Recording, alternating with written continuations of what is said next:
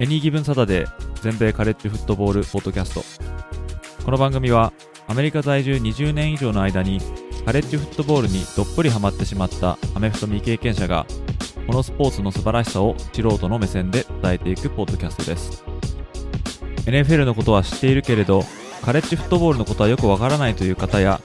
もっとカレッジフットボールのことを知りたいという方に少しでも有益な情報をお伝えしていきます。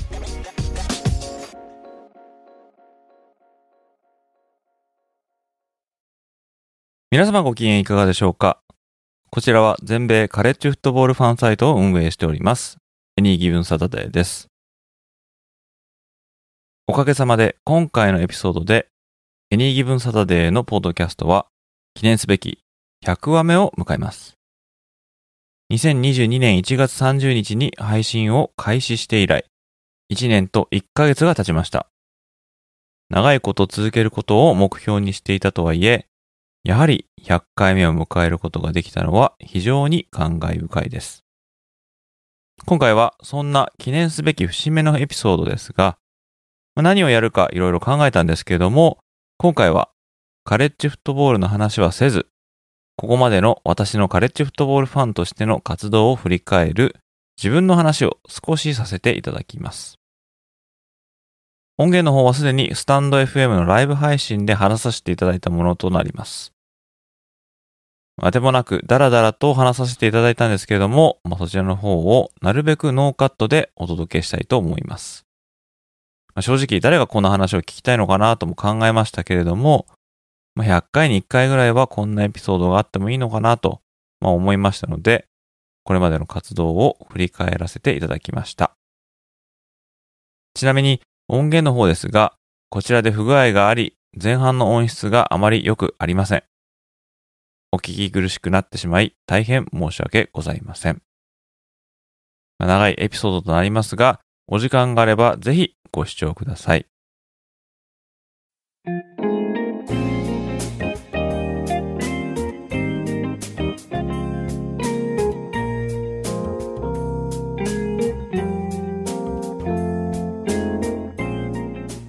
カレッジフットボールに触れたのがですね、1998年なんですね。それ以前から留学をしてまして、その際は全然アメフトのことなんか知らなくて見たこともないし、言葉では聞いたことあるけど、何の接点もないっていう感じですね。アメリカでやってるスポーツっていうことを知ってるぐらいっていう感じで、そんな感じで留学して、で、ほどなくして、そのアメフトのことを見始めて、ハマり出してですね、通っていた大学が、それなりに強い大学で、そこのスタジアムに行って、で、ものすごい度肝を抜かれたっていう経験をしまして、で、それでそのチームをずっと追ってったんですけども、その追ってるとね、他にも試合があることに気づくわけですよね。で、それを見たりとかすると、だんだんルールも、見ていく位置に分かるっていうのと、あと現地で知り合ったお友達とかに聞いて、ルールはこれはなんでこんななってんのみたいなのを聞くと、教えてくれるっていう感じですよね。だから、ど素人がまっさらな状態からカレッジフットボールをいきなり見させられてそこにはまっていったっていう感じなんで、経験者としてのこの見方というよりも、本当にごく一般的にアメフト面白いな、カレッジフットボール面白いなと思って見ていたっていう、日本人留学生だったんですけども。でもやっぱり見ていくとですね、因縁めいた戦いとか、すごい試合とかが出てきて、でそれを見ているうちにですね、いろんなこと知りたくなっていったんですけども、それでいろんな、母校だけじゃなくて、他のチーム、大御所ぐらいから始まって、でもそれに、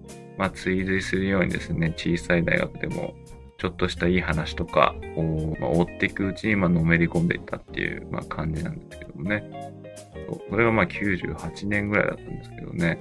でちょうどその時に、その英語学校みたいなのにも行ってまして、で、そこで知り合ったお友達ですね。これ確かフランス人のお友達だったと思うんですけど、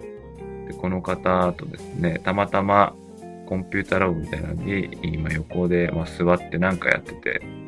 そしたらその子が自分でなんかウェブサイトみたいなのを作ってたんですね。で、何してんのって聞いたら、自分のウェブサイトを作ってんだよなんて言うからですね、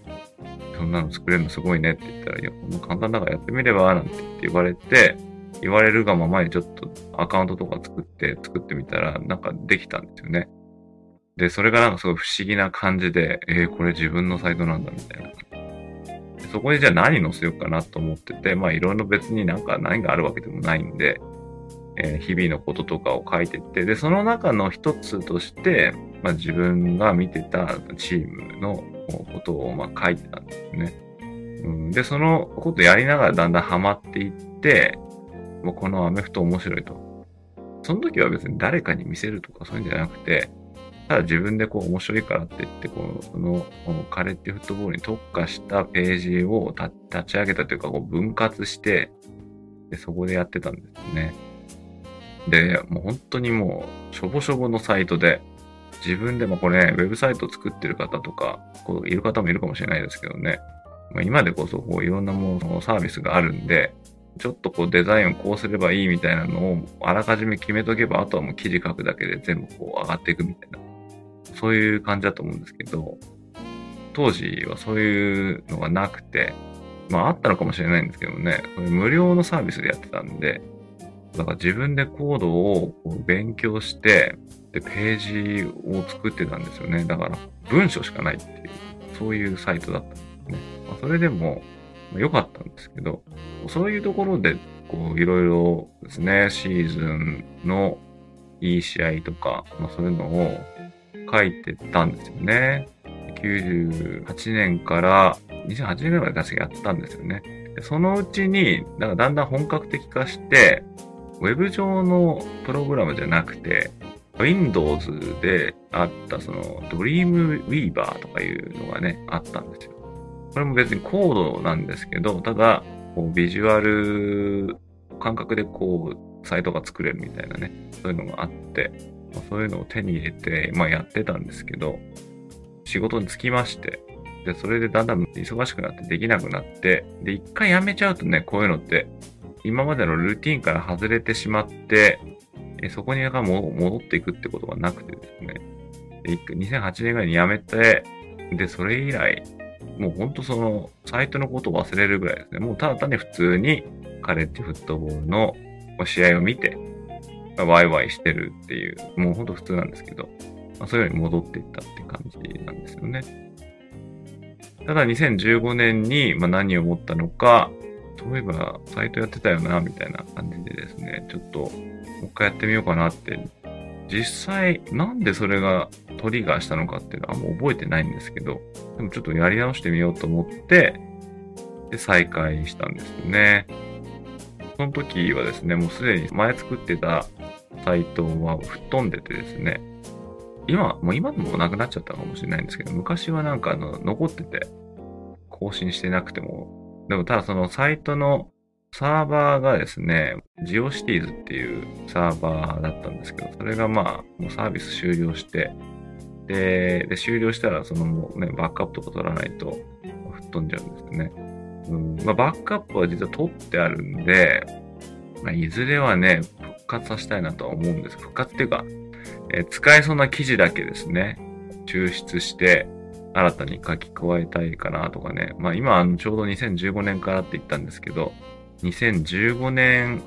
以降のね、シーズンのは結構書き溜めてあるんですけど、それ以前のこともね、いずれはまとめて、まあアーカイブ用に残しておきたいななんて思ってるんですけど、2015年にまた再開して、でその時はですね、まあブログ形式って言ってしまえばそれまでなんですけど、でもただ単にブログではつまらないなと思って、スポーツサイトでまあ ESPN とかもあると思うんですけど、まあ、ESPN はね、いろんなスポーツのまあハブみたいな感じで、スコアやら、スケジュールやら、ニュースやら、ランキングって、もうとにかくいっぱいバーってまあある。で、カレッジフットボールって、当時からもう日本ではそこまで知られてないっていうのは、まあ、うすうす感じてたんで、なんかこう、カレッジフットボールのそういう ESPN 的なサイト、日本語であればいいのになーなんて思ってたんですよね。ないから、じゃあ自分で作ろうかと思って、でブログにちょっと毛が生えた感じでですね、ただ単に記事を書くんじゃなくて、スコアとかスケジュールとかランキングとかも、まあ、乗っけられたらいいなと思ってですね。まあでもね、まあ、実際考えてみたらね、本当にそういうのことに興味ある人は、別に ESPN に行けばランキングも見れるし、スコアも、まあ確認できるわけですよね。しかもリアルタイムに出ますからね。その一個人が出してる1日2日送りのスコアなんか見てもね、しょうがなかったんだと思うんですけど、まあそこら辺はね、もう多分自分のなんか自己満足みたいな感じだったと思うんですね。自分で作り上げたなんかウェブサイトを、まあ、見てみたいみたいな、まあそういう感じだったんです。ちょっとやり始めたんですね。で、それがまあブログのサービスで、ワードプレスっていうのがあるんですね。で、ブログやってる方、結構いますよね。NFL のね、ブログを立ち上げてずっとやってる方、今いらっしゃいますけど、まあ、例えば、ライブドアブログとか、アメブロとか、ノートとか、まあそういうサービスを使ってらっしゃる方が、まあいっぱいいると思うんですけども、まあ、私はそうじゃなくて、自分でサーバーも借りて、自分でアドレスもちゃんとレンタルして立ち上げようと思って、ワードプレスっていうのをしたんですよね。まあ、あんま詳しく言ってもね、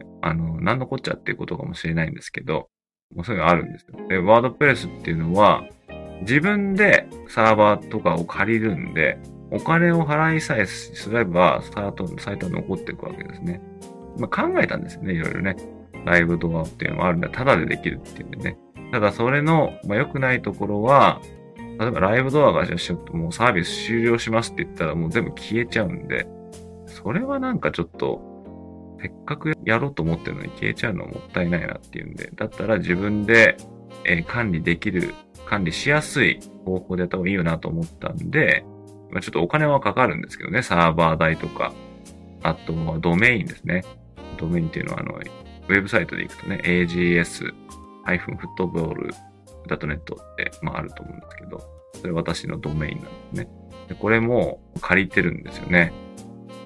だから、ウェブサイトの方は、サーバー代とドメイン代っていうのを、まあ年間とかで払ってるんですね。そう。だから出費はまああるんですけども、ただ、長くやっていきたかったので、まあこれはまあ、こう意を決して、まあそういうのを始めたんですけど、そう最初は出来合いのテンプレとかでやってたんですけどね、凝り性なんですね、私ね。だから自分で何としてもそのさっき言った ESPN みたいなサイトに近づけたいと思って、まああとね、でも ESPN にパクってもしょうがないんで、まあ、いろんなね、サイトを見てデザインで、このパーツはちょっとかっこいいなとか、この色はかっこいいなとかいうのをいろいろなんか混ぜてみたですけど、まあでも所詮ね、素人なんで、まあ、できることには限界があるんですけども、まあ、そんな感じで、まあ、立ち上げたのが、まあ、Any Given Saturday って、まあ、前もその同じ名前だったんですけど、まあ、新生 Any Given Saturday っていうんですかね、そういうのをちょっと立ち上げまして、それが2015年だったんですけど、で、おかげさまでですね、カレッジフットボールの情報を、まあ、当時はですね、何人かいたと思うんですよね、ブログやってた方が。ただもうね、今見るとその方とかはもう更新が止まっちゃってて、だからカレッジフットボールって言って、日本語でサイトでこう検索すると、だいたい上の方に私のサイトが出てくるようになったんですよね。で、ブログをどうせやるんだったらね、ちゃんとやりたいと思って、ちょっとまあ勉強したんですけど、まあ、あとはちょっと後々ちょっと話す、まあ、マネタイズの話とかもちょっとしようかなと思うんですけどね。でもちゃんとやるならと思って勉強して、で、まあ、やっぱりですね、日本人の方が、まあ、アメフトって言ったら、だいたい、まあ、国内の大学アメフト、まあ、社会人アメフト、もしくは NFL、まあ、そこら辺なんですよね。それでもやっぱり需要はそこまで高くないわけですよね。でそこに来てさらにそのマイナー、こっちはもちろん超メジャーですけども、日本ではそこまでっていうそのカレッジフットボールを題材としたものを続けていくっていうんで、まあ、需要があるのかどうかっていうのはね、あったんですけども、まあ、逆にブルーオーシャンだったっていうのがあって、誰も別に競合する人がいなかったっていうんで、まあ、それもあってですね、多分 Google 検索とかでカレッジフットボールとか打つと、まあ、おかげさまで私のサイトが上の方に来るんですね。で、まあ、記事もたまり、最初の方はね、本当ニュースを和訳して、そして意訳して出すみたいな。まあ、そこにシーズンが始まれば、まあ、シーズンのプレビューとか、レビューとか、まあ、なんかちょっとネットに転がってたいい話とかをまあ紹介するみたいな。まあ、そういうので、どんどん記事が溜まってって。で、これ記事が溜まると、記事数によってそのサイトのなんか信頼数みたいなのもまあ増えるみたいで。で、まあ、でも最近ちょっと見てなかった。ちょっと見てみますね。全部で公開済みが2014記事ですね。で、投稿っていうのと固定っていうのがあって、投稿っていうのはまあ、本当もうブログですね。毎日書いていくようなもので、固定っていうのは特別に作ったページですね。私のサイトの場合は、カレッジフットボールの基礎知識とか、また別に出してるんですけど、それはまあ固定ページ。まあこれはね、全然知らなくていい話なんですけども、まあ投稿だけで2000超えてますね、これね。こんだけまあ出してるんですよね。で、それで、まあこんだけやってるんだったらと思って、ちょっとなんか広告貼れないかなって思ったんですよね。それはね。まあ、それはなぜかって言ったら、まあ、さっきも言ったんですけど、サーバー代とドメイン代っていうのが出てるんで、まあ、それぐらいは回収したいなっていう、まあ、いうのがあって、で、まあ、広告を貼りたいなって思ってですね。まあ、今ね、YouTube とかやられてる方、もしいらっしゃったらね、広告でマネタイズできると思うんですけど、まあ、まだその YouTube がすごいこうガッてくる前とかですかね、は、そのまあ、アドセンスって言うんですけどね、アドセンスっていう、まあ、Google がやってるサービスで、そこで、まあ、登録して、まあ、サイトがある程度、まあ、信頼を受ける、もしくは継続して運営されてるっていう風に判断されると、まあ、承認されて、で、その Google が出してる、まあ、広告を貼れるんですけどね。で、それに応募したら、まあ、ご受理されまして。でも、ちょうどですね、ブログがなんかこう、ガーッと来るちょっと前とかだったと思うんですよね。だから、まだそのアドセンスの承認が厳しくなくて、でもそれ以降ちょっとまあ厳しくなったみたいなんですけどね。じゃあそれで貼り出して、そしたらですね、まあ、本当にニッチなサイトで、で、多分すごいブロガーとかの人に比べるともう本当もう全然このページビューの数とか全然多くないみたいな感じだったんですけど、まあ、でもね、特にシーズンが始まると、まあ、みんな戻ってきて、まあ、見に来てくださるんで、こう、ページビューって増えるんですよね。それで2017年ぐらいまでになると、まあ、ある程度、なんかちょっとお金入ってきてるじゃないみたいな感じで、なんならいい時だったらちょっと、これだったら1ヶ月に1回ぐらいはちょっと奮発して美味しいもの食べに行けそうだねみたいなところまで行ったんですが、それでちょっとおっと思った矢先に Google さんからですね、ちょっとアカウントの規則違反って言って、バンされてしまったんですよね。これね、まだ覚えてますけどね。一回なんか、規則違反してるっぽいからって言って、一週間だけ止められて、で、その間に改善して、で、戻してもらったっていうことがあったんですけど、今回2回目で、完全バンされてしまってですね、まあ、そのメール来た時の冷や汗度合いっていうんですかね、まあ、本当にうわー来ちゃったって話に聞いたんですよね。Google から、違反してると来るよみたいな。で、そういうあなたのアカウントは、まあ、どうのこうのみたいなので来てですね、そうせっかく、お小遣いぐらいで稼げるようになったのかなと思ったらですね、バンされてしまったんですね。超ショックだったんですけど、まあでも、まあ、そこがメインだったんじゃないんで、もともとは、まあ、好きでずっとやってたんで、まあでもね、やっぱり甘い汁吸うとやっぱそれがちょっと欲しくなる。だからアドセンス以外のなんか広告貼れたらいいなみたいな感じで見てて、でも結局ね、アドセンスに勝るものないんですよね。そうなんで、ブログやってる方ね、もしいらっしゃったらね、アドセンス使ってる方、もっと気をつけてくださいね。うん、バンされたら、一生もう戻ってこないみたいですから、まあ一生、そうですね、97% ぐらいはもう戻ってこないみたいですからね。多分それは YouTube とかでも同じなんでしょうね、きっとね。アドセンスのアカウントは確か繋がってるはずなんですけども、まあ、そんなこともありましてですね、アドセンスの2番煎じ、3番煎じないし4番煎じみたいな広告を貼り付けてるんですけどね、まあ、これウェブサイト見てくださる方いらっしゃったら、まあ、気づいてる方も多いかもしれないんですけどね、結構いかがわしい広告が多くて、ちょっとね、個人的にはこれは良くないだろうなと思ってるんですけども、これもね、なんとか改善できないかなと思ってて、サイトの色に全然合ってないアドとかもちょっと今日出てきたりとかして、これコントロールできないんですよね。だからこのアド、まあ、すごい、例えばエログロみたいなのは禁止とかするとそれ出てこないと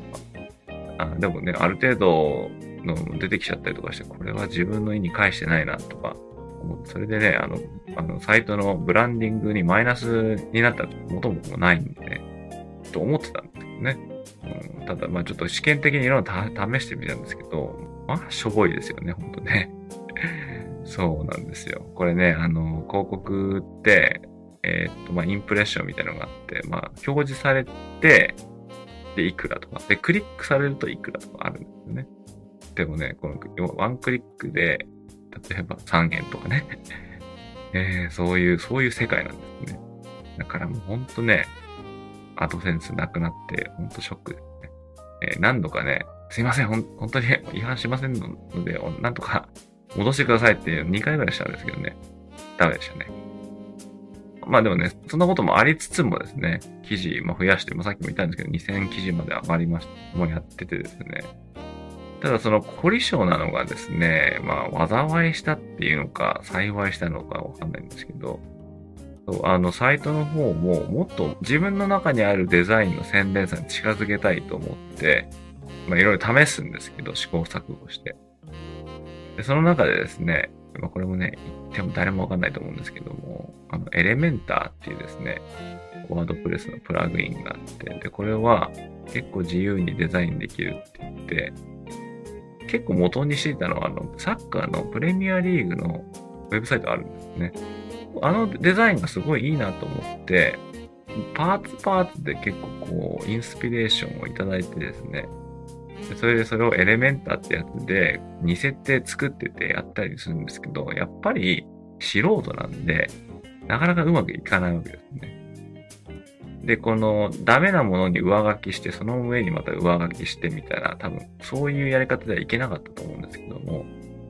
だからサイト的にはなんとなく動いてるんですが、その多分水面下というか、そこに至るまでね、まあ不要なコードとかが溜まりまくってて、結局今サイトがめちゃめちゃ遅くなっちゃってるんですね。これもね、なんとかクリーンアップしたいなと思ってるんですけどね、できれば本当に全部まっさらにして、そして一からまた構築しだしたいんですけど、ただ記事は残したいんで、それを記事残したまま全部他のセッティングとかをまた一からやり直せるのかなっていうのはまたわかんないんですよね。これね、もし聞いてる方でね、ワードプレスとかに詳しい方いらっしゃったらね、ぜひね、相談に乗ってほしいんですけどね。そういうのもまあありますけども。サイトの方は、そうですね、今2022年が終わりましたけどもね、ちょこちょこっといろんなものをこう増やしていって、基礎知識みたいなのがね、まああったりとか、あとは、おすすめの映画とか、おすすめの記事。これはぶっちゃけて言うとですね、今言った2つのページは、まあアフィリエイトのサイトになってますね。アフィリエイトっていうのは、言ってみればわかるんですけどね、例えば映画の紹介があって、で、まあ、そこの紹介のところに今リンクがあって、まあ、DVD とかの、まあ、リンク、まあ、DVD 見る人いないと思うんですけどね。まあ、本でもいいんですけどね。本を紹介して、これが例えば Amazon で売ってますよとか言って、そのリンクをポチッと押して、でその方が、その本を買うと、その何%がリンクを貼った人に入ってくるっていうのはアフィリエイトの、まあ、商標な証拠かなっていう感じですけどね。まあ、そういうのもあって。かしてね、まあ、それでなけなしのお金を稼げるかななんていう、まあ、淡い期待でやってるんですけどね。いかんせんカレッジフットボールなんで、本当にね、ニッチすぎるってところもあるんですけどね。うん。まあ、そういうのを、まあ、経ましてですね、まあ、今の形に今なってるんですけどね。と今後はね、ウェブサイトはやっぱり自分の母艦だと思ってるんで、例えばチーム紹介とか、それぞれのチームですね、のページとかですね、あとカレッジフットボールの専門用語とかね、うん、なんかそういうページとか、またあとは歴史のページもあって、それはちょっと止まっちゃってるんですけどね、そこも随時記事を追加していきたいなっては思っていて、まあ、ゆくゆくはこのサイトに来れば、まあなんとなく全部わかるよみたいな、そういうサイトにしたいなって、まあもともとね、そういう、まあ、モチベーションではあったんですけども、まあ、そこですかね、うん、今後も時間が許される限りは、軸になるものは、まあニュースとか、まあ面白いなと思った記事の紹介、そしてシーズンが入れば、まあ、シーズンを追っていくような記事ですね。まあ、NFL はね、ドラフトまではなんとか追おうと思ってですね、ここ数シーズンは、私もね、所詮素人なんで、細かいところまではわからないんですけども、自分なりにまあこう調べて、あと自分で見た時のこう感覚とか印象とかで、まあこの選手が気になりますみたいな記事をずっと書いてて、またドラフト本番でですね、1巡目から7巡目まで、誰がどこに取られたみたいなのも、誰が見るかわかんないんですけどもね、自己満足でそういうリストとかをちまちま作ったりとかもしてまして、ちょっと先シーズンとか先々シーズンはちょっとできてなかったかもしれないんですけどもね、まあそれやっててですね、そう、だから今後もですね、ウェブサイトの方はこれまで通りに維持しながら記事を出していこうかなと思っております。でなんだかんだ言ってアナリティクスみたいのを見るとですね、見てくれてる方がコンスタントにいらっしゃってですね、まあ、波は確かにあるんですけども、だいたい8月9月ぐらいからぐーっと上がってきて、で1月ぐらいですね、でピークを迎えるみたいな感じで、そこでまあ結構な数のビジットをしていただけるんですけど、まあ、オフシーズンになるとガラッとしてしまうんですけどね。でもそれでもドラフトの時期になるとまだ上がっていくっていうね。そういうのを見ると、やっぱり世間の注目は、まあ、カレッジよりも NFL ないし NFL ドラフトとか、まあ、そういう風になるんだなっていうのをまあ痛感しておりますけども、まあ、そんな感じでですね、今後もなんとか続けていこうかなと思ってますので、で、また記事の方が読みやすいとか言ってくれる方もね、いらっしゃるんですよね。この後、まあ、ポッドキャストの話しますけども、圧倒的にサイトに来てくれる人の数の方が多いんで、なんかそういう面では需要はまだあるのかなっていう感じですね。で、以前何度かコラボさせていただいた方々、もしくは、まあ、ツイッターのフォロワーの方でもね、コメント残していただいたりとかする中では、もう前から参考にさせていただきましたみたいなことをですね、まあ言って、まあもらってるんですけども、まあ本当それはありがたいことでですね、やっててよかったなっていう感じがすごいするんですよね。だからこれはですね、今後も続けていこうかなと思っております。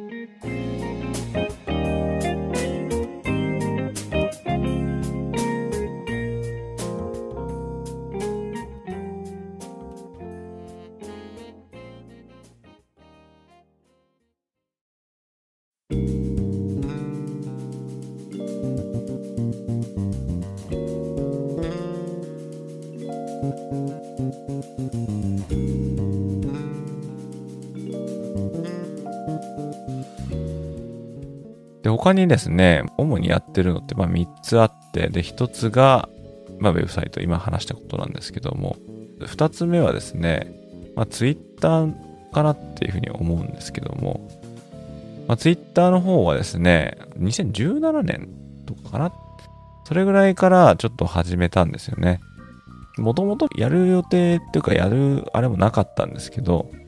まあ記事を書いていってサイトを伸ばすためにもやっぱり SNS で拡散した方がいいみたいな、まあ、そういう話をよく聞くので、だったらじゃあちょっとやってみようかなっまあ、どうせだったら記事を上げた時にそれを紹介する、もしくはニュースがあればそれを紹介するみたいな、そういうことでやってまして、その時はですね、自分の配信用って感じでやってたんで、フォローしてくれる方の数すごい増えていったんですが、自分は誰もフォローしてなかったんですよね。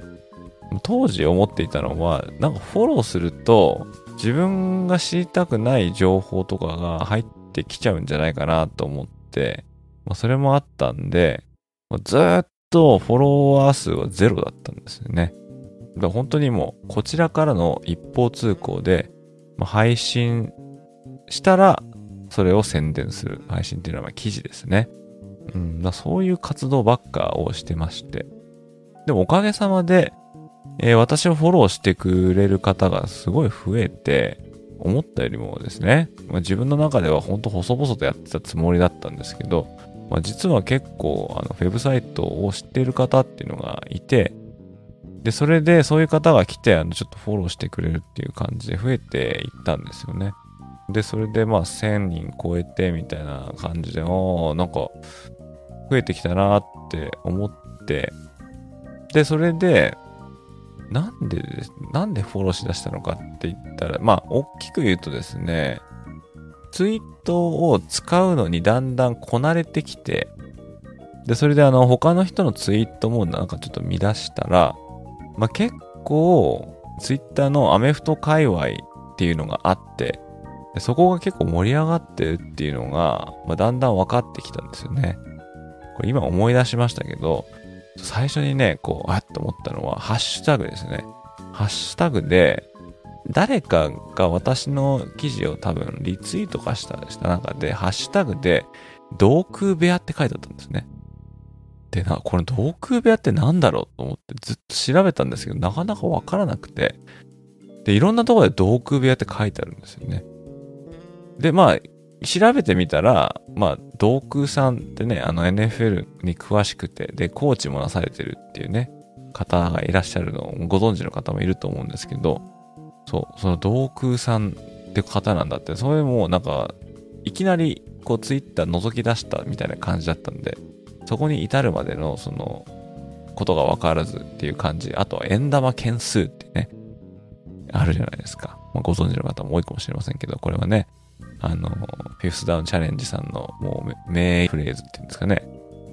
そう、それもね、わーってあって、これ何のことだろうなとかね。本当にそういう、無知だったんですけど、でもだんだん分かってきて、で、それでそういう活動されてる方とかいるとか、いうのを知って、面白いなと思って、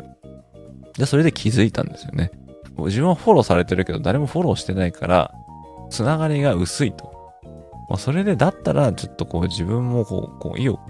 消して誰かフォローしなきゃいけないんじゃないのかなと思って、でフォローしだしたんですよね。そうで最初は本当にもう10人ぐらいしかフォローしてなくて、でその中に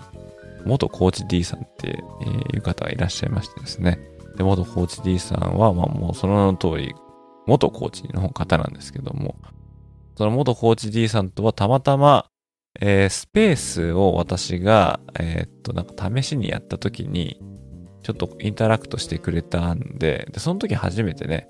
誰か他の人と喋ったみたいな感じだったんです。それがすごい新鮮で、これは面白いなと思ったんで、で、それでポッドキャストのゲストに出てもらったんですけどもね。そんな感じで、ツイッターでフォローをしだしたら、さらにコミュニケーションの輪が広がっていったっていう感じで、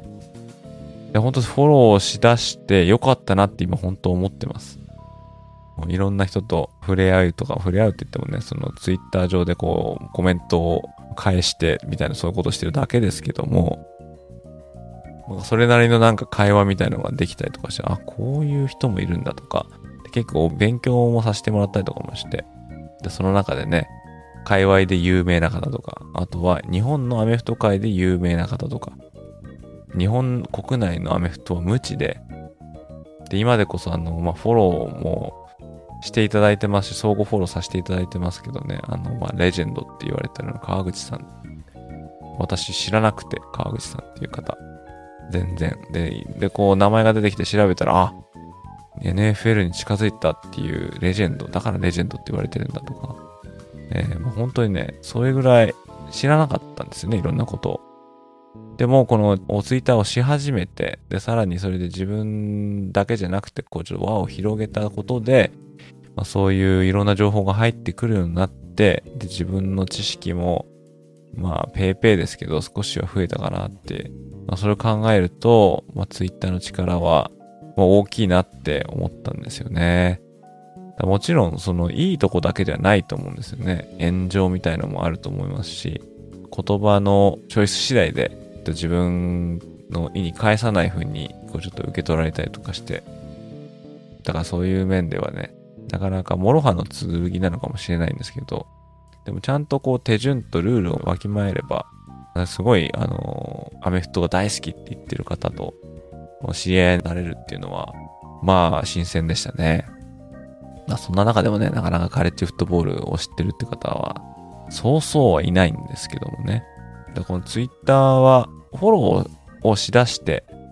で自分のこともちょこちょこっとだんだんツイートするようになったら、なんか一部ではこの人なんでいきなりなんかこう中の人変わったかとか、あ、性格変わったとか、こうひょっとしてこう別人かみたいなことをつぶやいてる方のツイートを見かけてちょっと笑ってしまったんですけども、そうまあでも確かにそれまでは無機質で、ただ単に自分の記事の宣伝じゃないですけど、そのアップデートとかニュースだけをもう淡々と書いてた人がですね、いきなりなんか自分のこと喋り出したらどうしたっていう風になるかもしれないんですけども、まあそれもね、まあいいのかなと思って、まあ、私もね、ただ単にカレッジフットボールが好きな素人の人間なんで、そういう素人としてなんかいろんな人と関わっていけるのは楽しいなってすごい思うんですよね。だからツイッターもね、今後も積極的にやっていきたいなとは思ってますね。ほんと楽しんで、まあ、ただちょっと家の人にはちょっとツイッター中毒なんじゃないのかって言われてるんですよね。そこら辺はね、まあ否めないですね。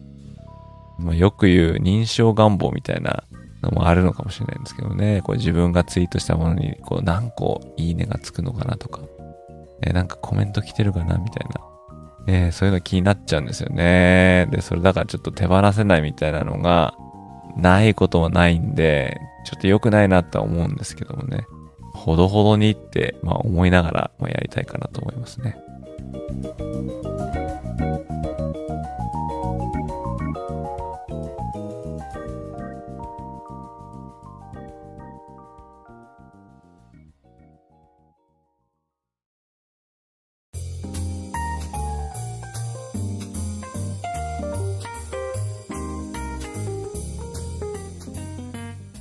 そしてですね、まあ音声配信ですね。まあ今やってる活動で、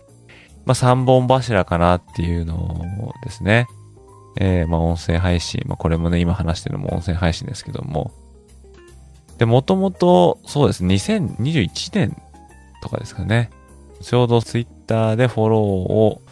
しようかなみたいな、どうしようかなっていう時に、まあ YouTube をやられてる方とか、そういう存在を知って、あ、なんかこういう活動も面白そうだなって思ったんですけどもね。ただYouTube をやるっていうのは、ね、動画撮って、編集してっていう作業もありますけど、まあ、中には自分の顔出してない方もいますけどね。顔出しでやってる方も、まあ、いますし。そう、まあ、そういうところでちょっとこうなんかめんどくさいなっていうのも、まあ、あったりとかしたんですけど、で、もともと、ポッドキャスト自体はずっと聞いてたんですね。それこそ昔はですね、まあ今でこそちょっともう聞かなくなっちゃいましたけども、スマホの、まあ今は結構もう飽和状態になってますけど、昔はね、Android とか Google のやつですけど、それが立ち上がってまだまだもう赤ん坊みたいな時から結構気になっていて、でそういうテク系のポッドキャストをずっと聞いてたんですよね。10年、15年ぐらい前から。だからポッドキャストの存在はまあ知っていたんですけど、でそれで一旦ちょっとアメリカでも下火になって、でもまたちょっとこう盛り上がってきてるっていうのがあって、でそれでこう結構またポッドキャストを目にすることがまあありまして、でそれでちょっとこう興味はあったんですよね。まあ音声だけなんでまあ、喋ればいいだけですもんね。顔は出さなくていいし、音の編集とかはするんですけども、そんなんでちょっと興味があって、ただこれどうやったらできるのかなっていうのはわからなかったんですよね。だから、まあいろいろこう調べてみるんですけど、まあ、なかなか日本語でアメフトの話をしてる人っていうのがいないんですけどね。そんな中で、まあちょっと発見したのが、まあアメフト沼さんのポッドキャストだったんですよね。確か彼は2021年の多分6月ぐらいから始めたと思うんですけども、ほどなくしてそれを私発見しまして、あ、日本語でアメフトの話してる人がいるっていうんで、ちょっとすごい参考にさせてもらって、で、またそういうことやってる人がいるっていうので、ちょっとこう勇気づけられたというか、で、それでちょっと、あ、これは絶対やりたいなって思って、でもいつにしようかなっていうふうに思ってたんですけども、まあ、とりあえず、まあ、ライブ配信で、まあ、ちょっと肩慣らしじゃないですけど、口慣らしみたいなのしてみようかなと思ったんですよね。で、それでどうしようかなと思って最初に選んだのが、まあ、現在これ使ってるスタンド FM ですね。当時はまだまだこう、スタンド FM 立ち上がってそんなに経ってなかったと思うんですけどね。他にもね、いろいろあったんですよ。ただ、なんか良さそうだなと思ったんです、スタンド FM と、であと、Spotify の、まあ、当時、グリーンルームって、今、Spotify ライブっていう名前に変わりましたけど、まあ、そこも、まあ、ライブをやってて、その前にあれですね、クラブハウスが流行り出して、あ、これいいじゃんと思ったんですけど、でも、当時は確か限られた人しかできなかったんですよね。そう。で、クラブハウスはじゃあダメだっていうんで、で、ボイシーっていうのがあるんですよね。ボイシーは、かなり有名な方がこう配信してるようなやつで、そこはさらにハードルが高くてダメで。で、それでスタンド FM と Spotify のグリーンルーム。で、これを試してて、まあ、結局、まあ、スタンド FM がいいかなと思って、それで落ち着いたんですけど、で、それをまあ何回かライブ配信、年末にしだして、で、こう喋り方とかどうした方がいいのかなみたいなのをやりまして、で、まあ、意を決して、ポッドキャスト配信を始めたのが、昨年2022年の1月30日なんですよね。だからちょうど1年1ヶ月ぐらい前に、ポッドキャストを始めました。で、ポッドキャストは、アンカーっていうサービスを使ってるんですよね。私のポッドキャストを聞いてる方、まあ、私いつもね、宣伝させていただいてますけどね、アンカー。これアンカーはですね、もともとはスタンドアローンのポッドキャストの配信サービスだったんですが、Spotify がそれを買収しまして、で、すごい Spotify とこうすごい対されてるんですけども、これはね、無料なんですよね。で、これで自分で喋って、そこにもう直接喋ったりとか、で収録した音源をアップロードして、で、それで配信とかするっていうのができるっていうんでですね。で、それは、これはいいなと思ってやったんですよね。で、それが1月の30日で。で、これね、今残ってるんですけど、まあこれ見るとやっぱり、まあ別に今すごい喋れてるっていうわけじゃないんですが、まあひどいなっていう質問はありますね。初期のエピソードは。で、結構取って取りだったんで、フィラ音っていうのはまあ、その言葉と言葉をフィルって埋める音ですね。つまり、あーとか、とか、とかそういう言葉ですね。このフィラ音。これがまあ本当多くて、数週間ぐらい前にちょっと聞き直したんですね。最初の方のエピソードを。そう。で、これがひどくて、で、トレーラーのエピソードだけ、やっぱり最初に聞かれるのが多いんで、エピソードの視聴数っていうのも結構上なんで、これはやっぱりちょっと聞きやすい風にした方がいいなと思ってですね、編集させてもらいました。だからそれで編集したら、そうですね、5分ぐらい短くなったんですけど、その5分分ぐらいこのあーとかえーとか言ってたってことなんですけどね。でも最初の方は、結構そのままで出してるんで、聞きづらいなー。声もちっちゃいし、もっとちゃんと喋んなさいよって思ってとかもね、するんですけどね。まあ、ただ始めるにあたって、せめてマイクはちゃんとしようと思って、ちゃんとしたマイク、まあちゃんとしたって言っても、まあ安いけど、まあ、ちゃんとしたですね、マイクを、これもですね、オーディオテクニカの、まあ、マイクを、まあ、買って、で、それでまあ使ってて、音自体はそこまで悪くないんですけど、ただ喋りが下手くそで、っていう感じでですね、まあ、これはもう喋りながら鳴らしていくしかないなって言って、まあ、それはですね、確かトレーラーでも喋ったと思うんですけど、まあ、そんな感じでですね、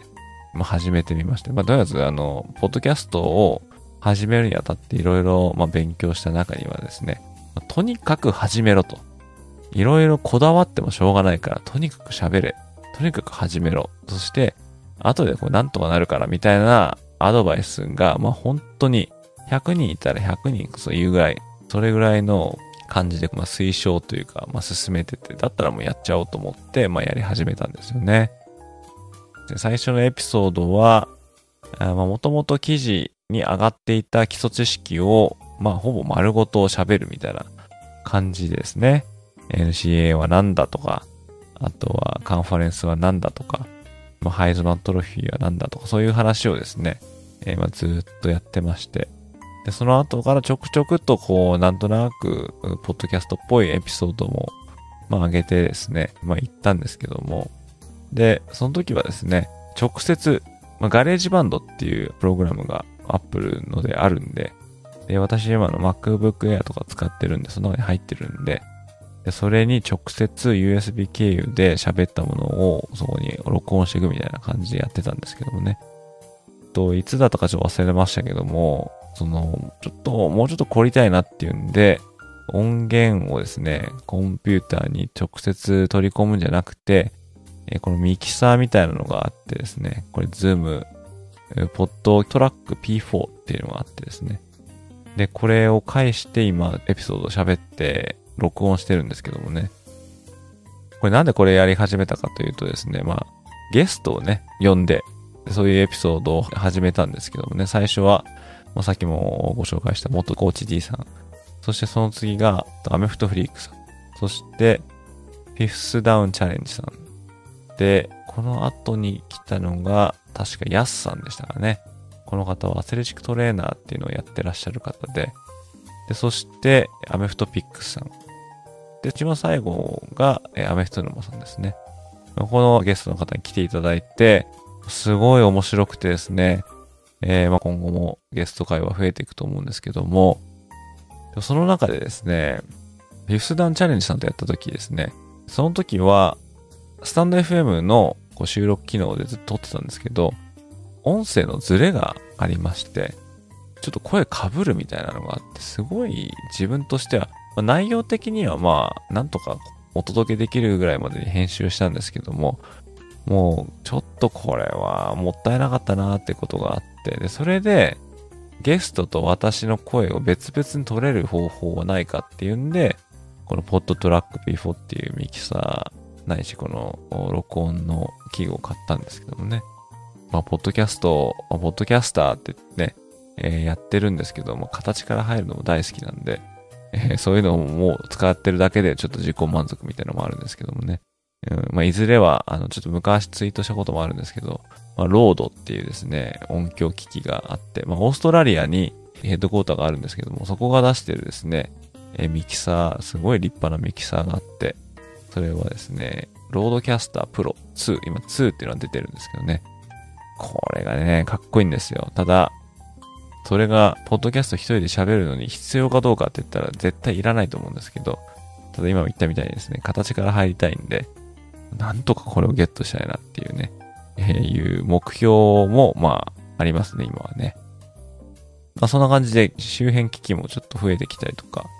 で、今喋ってるマイクも、そう、さっき言ったオーディオテクニカからロードのポッドマイクっていうのにちょっとこうグレードアップして喋ってるんですけどね。これ一回マイク変えたんですけど、変化わかる人って言ったら半分ぐらいわからなかった。どっちかわからないみたいな。だから本当これも自己満足なんですけどね。聞いてるには音はいいとは思ってるんですけどね。ただその皆様にとっては、そんなに変わらないっていう、そういうぐらいのレベルなんで、本当にね、自己満足でやらせていただいてます。そう、まあ、そんな感じで、ポッドキャストのゲストに来ていただいてですね、それも面白くて、でそれでシーズンが2022年に始まって、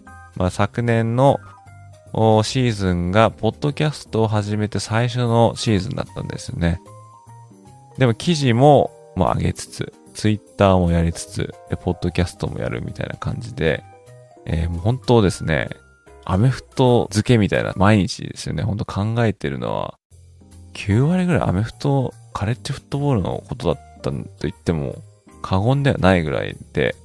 本当にね、うちの人には呆れられてますね、本当ね。こういうことやってんのは別に隠してないんで、また話してくるのみたいなこと言うし、うちの子供はですね、ちょっと悪ふざけで、ちょっと、AGS さんとかって言うんですよね。イケボなんでしょ、イケボとか言って、こうちょっとこうつくんですよね。全部母親からの受け売りなんですけど、そう、そんな感じで、みんなこう、私がこういうことやってるのは分かってるんですけど、そう、なるべくね、時間がある時にと思ってるんですけど、やっぱりこの脳みそ的に、もうアメフトのことで埋まっちゃうんですよね。いいのかなーって、良くないのかなーって分かんないですけどね。好きでやってるんでいいんですけど、ただね、仕事じゃないですからね。そう。これで、こんだけやったら稼ぎがあるとかわけじゃないんで、っていうのはあるんですけどね。ただありがたいことに、ちょっと紹介したこのアンカーですね。このアンカーはですね、広告をつけることができて、ちょっとさっきも言いましたけども、私のエピソードの最初には、このアンカーを宣伝するっていう、この音声広告っていうのを私が喋ってるんですよね。で、この音声広告を貼れるのはアメリカだけなんですよ。だから興奮なことに私はですね、アメリカに居住してますんで、こういったチャンスをいただきまして、おかげさまで、聞いていただければ聞いていただけるほど、ちょこちょこっと広告量が入ってくるんですよね。だから塵も積もればみたいな感じで、それで食っていけるとか到底ないんですけども、もうお小遣いに毛が生えるぐらいな感じですね。そんなにも言ってないかもしれないですけどね。さっきも言ったウェブサイトの広告、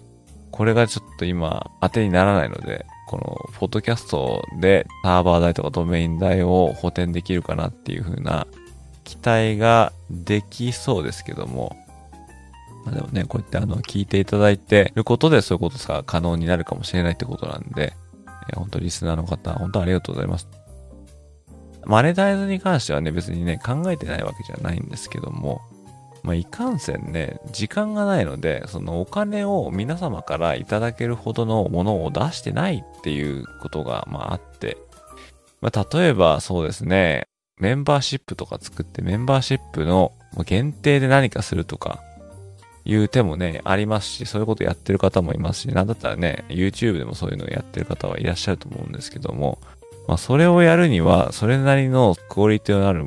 エピソードとかを準備しなきゃいけないっていうのもありますから、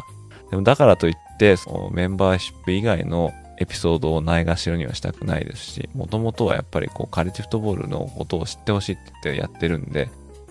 ね、メンバーシップも考えていないことはないんですけどね。それを満たすだけのことができるのかどうかっていうのが、いまいちちょっと自信がないので、今じゃないのかなっていう気もしてますよね。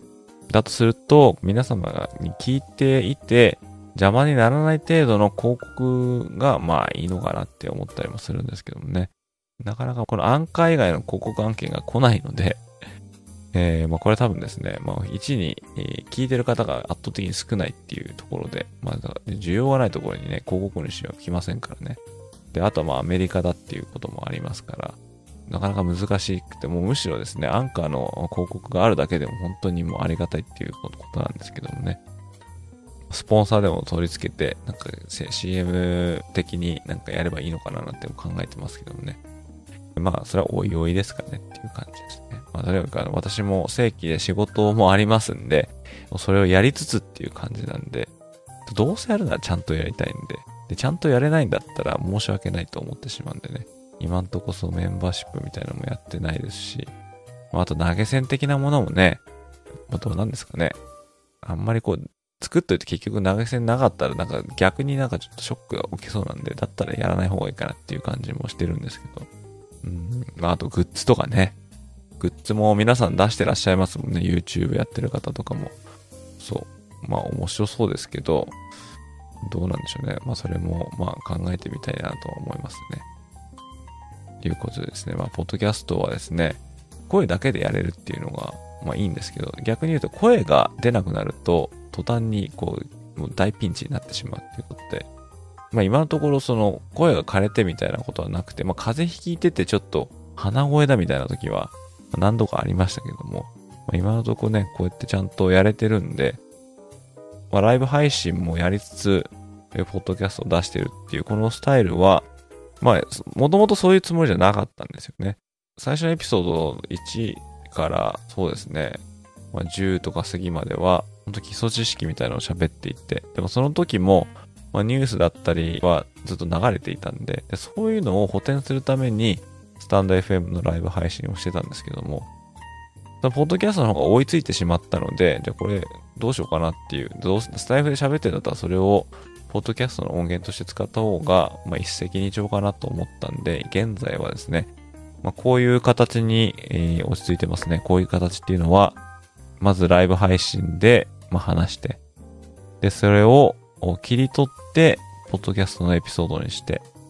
で、スタンド FM の元々の音源はですね、まあ、入らなかった未収録のコンテンツ、プラススタイフのライブ上で話したフリートークみたいなのを、まあ、乗っけて、後出しで出すみたいな感じでやらせてもらってるんですけどもね。さっきも言いましたけど、誰かに喋ってる体で喋るのがいいなと思って、何個かは本当に台本作って喋ってるのはあるんですよね。一番最近で言うとマイク・リーチさんのツイートのエピソード、あれはもうバッチリ書いたんですよね。いろいろ調べてちゃんとした情報をと思ったんで書いて、でもまず書くことで時間かかって、でそれを読むことでも時間かかって、で大体こう書いてあることを読むときって噛みまくりなんですよね。まあ、今も別にライブで噛んでますけども、で噛むたびにまた戻って喋るみたいな感じなのがもう非常に億劫でですね。だったらもうこうフリースタイル的に喋ったものを切り取った方がいいな。もともと多分喋るのがそんなに嫌いじゃないからなのかもしれないんですけどもね。あとはまあ小さい子供が2人いて、でそれでその子たちにまあ本を読んであげるんですけど、まあその時にね、なんか結構大げさに読んだりとかするんですよね。そういうので、なんかちょっと読む力が備わったのかなっていう感じも勝手にしてますけども、喋ることに関しては、そこまで億劫じゃなくて、だからそれが多分続けてられてる理由なのかなっていう感じはしますから、で、今のところ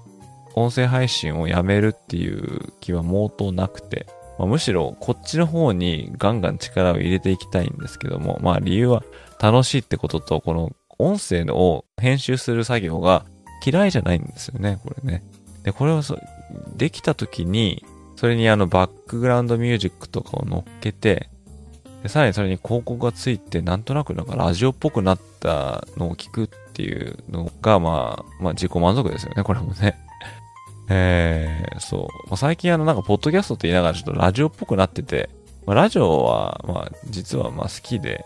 まあ昔はもう、まあ、今もたまに聞きますけど、99のオールナイトニッポンがすごい好きで、まあヘビーリスナーとまではいかなくても結構聞いてて、で何回もこう録音したものを聞いてるとか、まあそういうのもあってラジオの憧れじゃないけど、そういうのはひょっとしたらね、潜在的にあったかもしれないんですけども、ちなみにちょっと前にオールナイトニッポンの55周年の記念で55時間連続っていうラジオをやってるっていうのがあって、それが海賊版みたいなのが YouTube で残ってて、それ聞きましたけど、やっぱラジオっていいですよね。なんかテレビとは違う、面白さがあって、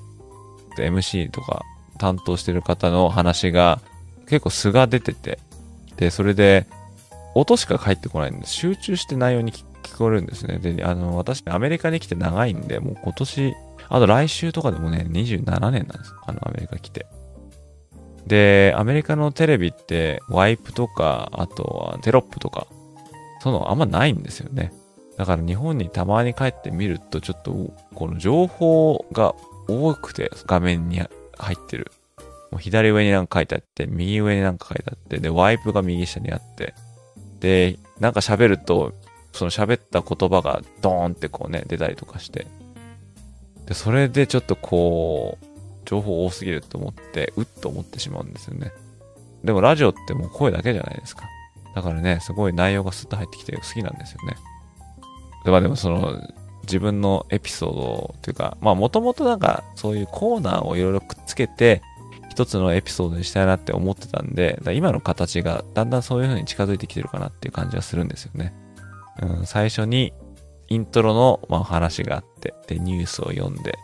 でメインのトピックがあって、で質問箱に寄せられた質問に答えて最後は、今のところカレッジフットボールにまつわるクイズみたいなのを出して終わるみたいな。だからそのよく言うポッドキャストというよりはラジオっぽくなってきてはいて、もう昔は30分ぐらいで抑えたいなと思ってて、でも今のスタイルでいくともう余裕で1時間とかいっちゃってですね、まあ、なんとか1時間を超えないようにって思ってるんですけどね、ちょこちょこっと超える回も最近増えてしまいましたね。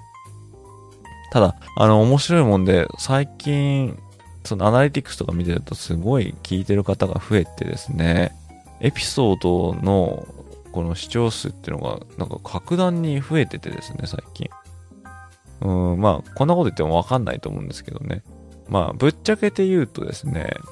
ぶっちゃけて言うとってほどでもないかもしれないですけど、以前の平均の視聴者数、まあ視聴数ですね。視聴者数じゃなくて、まあリピートされてる方もひょっといるかもしれないですけども、だいたい約500とかあったんですね、エピソードの平均が。で、それに、例えば、アメフト沼さんとかの、エピソードだと、ちょっとこれに、面白いって思って聞いてくれる方が増えてるのが600になるとか。まあ、そういうところだったんですね。500域はまあすごいなっていう感じだったんですけどね。最近は、1000超えるところで、いきなりですね、もうほんとこの1ヶ月で、900とか800とか、までこう増えるようになって、おかげさまでですね、登録していただいてる数も増えて、1週間の視聴数も増えて、なんか、何が起きたのかななんて勝手に思っちゃってるんですけどもね。ありがたいことで本当に嬉しいです。やっぱ聞いていただけてる人が増えると嬉しいですし、やる気起きるなっていう感じですしね。まあ、聞いてなくても、まあ多分やっていくとは思うんですけども、やっぱり聞いていただいた方が嬉しいかなっていう感じですよね。そんな感じでですね。だいぶこのスタイルが板についてきたような気がするんで、あとはタイミングを見計らってどのタイミングで出していくかっていうことだと思うんですけどもね。91% は日本の方なんですね、聞いてる方が。なんで、まあメインのターゲットは日本のリスナーの方なんですけども、まあ週明けの月曜日の出勤時に聞けたらいいのかななんては思ってはいるんですけどもね、なかなかそういう風にならなくてですね。そう、まあだからあんまりこう決めないでおこうかなとは思うんですよね。できなくてちょっと切羽詰まるようなのも嫌なんで、まあ狙いはそこなんですけど、まあ出なかったら出なかったでそのうちどっか出そうかな。ただ1週間に1回は出そうかなっていう感じで今来てると思うんで、まあ、この形はキープしていきたいかなと思っております。ライブ配信もですね、こちらがやっぱり元でポッドキャストができるんで、これがないとポッドキャストが出ないっていうことなんでね、こちらもやっていきたいですね。そう、でもスタイフはですね、本当に登録してる方が少ないんで、本当に聞きたいと思ってる方が聞いてくれてる。もうおっさんの一人語りに付き合っていただいてありがとうございます、本当に。いや、本当嬉しいです。まあ、でもこういう、本当に聞きたい方が来てくれるっていうところで、まあライブ配信をして、まあスペースも何回かやったんですけどもね。で、スペースは面白いのは、誰が来てるのかっていうのが、まあ明らかにわかるっていうのがあって、ただ出入りするのもすぐ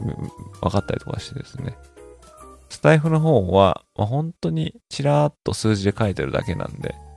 こっちの方が喋りやすいかなっていう感じですね。ただスペースはスペースで利用していきたいなとは思ってます。今後は、そうですね、スペース上で会話するような機会、まあ一度、やりましたかね。なんか喋り場みたいな感じで、喋りたい人募ってカレッジフットボールのことを喋ったやりましたけどね、そういうのもね、なんとかやりたいと思うんですけどね。そう。時差がね、あってですね、そこで、日本のそのリスナーの方とか参加者の方が都合が良さそうな、まあ夜とかになるとこっちは朝になってですね。で、また14時間ということで、日本の方が日にちが早いんですね。やっぱり平日の昼間にスペースやったってね、来れる人は決まってますからね。そうじゃなくて、こうやるんだったら、なるべく多くの人に参加してほしいなっていうのがあるんで、まあ、そういう時間をどこにしたらいいのかなっていうのはいつもまあ考えるんですけどもね。はい。そんな感じでですね、スペースは、まあ利用しながら、まあインタラクトできる場として、まあ使用したいなと。まあこれもね、何度も言いますけども、なんか物知り大会、クイズ大会、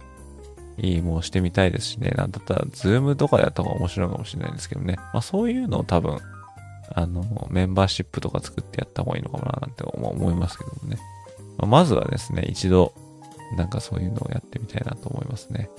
いつかちょっとわかんないですけどね。夏になっちゃいますかね。なるべく、まあ時間が合うような時に、こう見計らってやりたいんでね。まあそんな感じで、いろいろありましたけども、100話目を迎えております。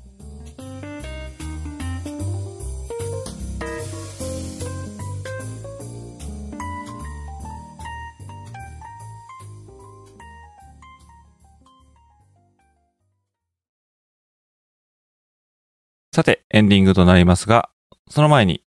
前回のエピソードで出題したクイズの答え合わせをしたいと思います。どんなクイズだったかというと、2月の末から3月の第1週目まで行われていた NFL のスカウティングコンバイン。こちらの開催に大きく関わったグループにブレストというものがあります。このブレストはスペルが BLESTO となるんですけれども、最後の T と O はテスティングオーガニゼーション、つまりテスト団体ということになりますが、最初の BLES、こちらは実はこの組織の設立時に参加した NFL チームの頭文字となります。この BLES、こちらが示す NFL チーム4チームは果たしてどのチームだったでしょうというのがクイズの問題でした。そしてその答えは B がベアーズ、L がライオンズ、E がイーグルス、そして S がスティーラーズ。この4チームでした。現在はブレストと言いながら、このグループにはバファロービルズ、ジャクソンビルジャガーズ、マイアミドルフィンズ、ミネソタバイキングス、ニューヨークジャイアンツ、そしてワシントンコマンダーズといったチームが所属しており、さらに初期のメンバーだったイーグルスは別のスカウティンググループであるナショナルに移籍、そしてシカゴベアーズは現在どこにも属せずに独自でスカウティング活動を行っております。今回は100回記念ということで、ちょっと思いの丈を話すエピソードにさせていただきました。カレッジフットボールの話を聞きたかった方には、拍子抜けしてしまうエピソードだったかもしれませんが、何の得にもならない内容にもかかわらず、最後まで聞いていただいた皆さん、本当にありがとうございました。ここまで100話も積み重ねてこれたのも、ひとえにリスナーの皆さん一人一人のおかげだと思っております。好きでやっていることとはいえ、やはりエピソードの再生数が伸びれば、単純に嬉しいものです。今後も200話、300話と続けていけるよう配信していく所存でございます。カレッジフットボールがなくなることはないでしょうから、あとは自分の体との勝負となりそうです。健康に気をつけて、今後も長いことこの活動を行っていこうと思っておりますので、今後とも Any Given Saturday のウェブサイト、ポッドキャスト、ライブ配信、そしてツイッターの方をよろしくお願いいたします。ということで今回のエピソードはここまでとなります。ここまでご視聴いただきありがとうございました。また次回のエピソードでお会いいたしましょう。それでは失礼いたします。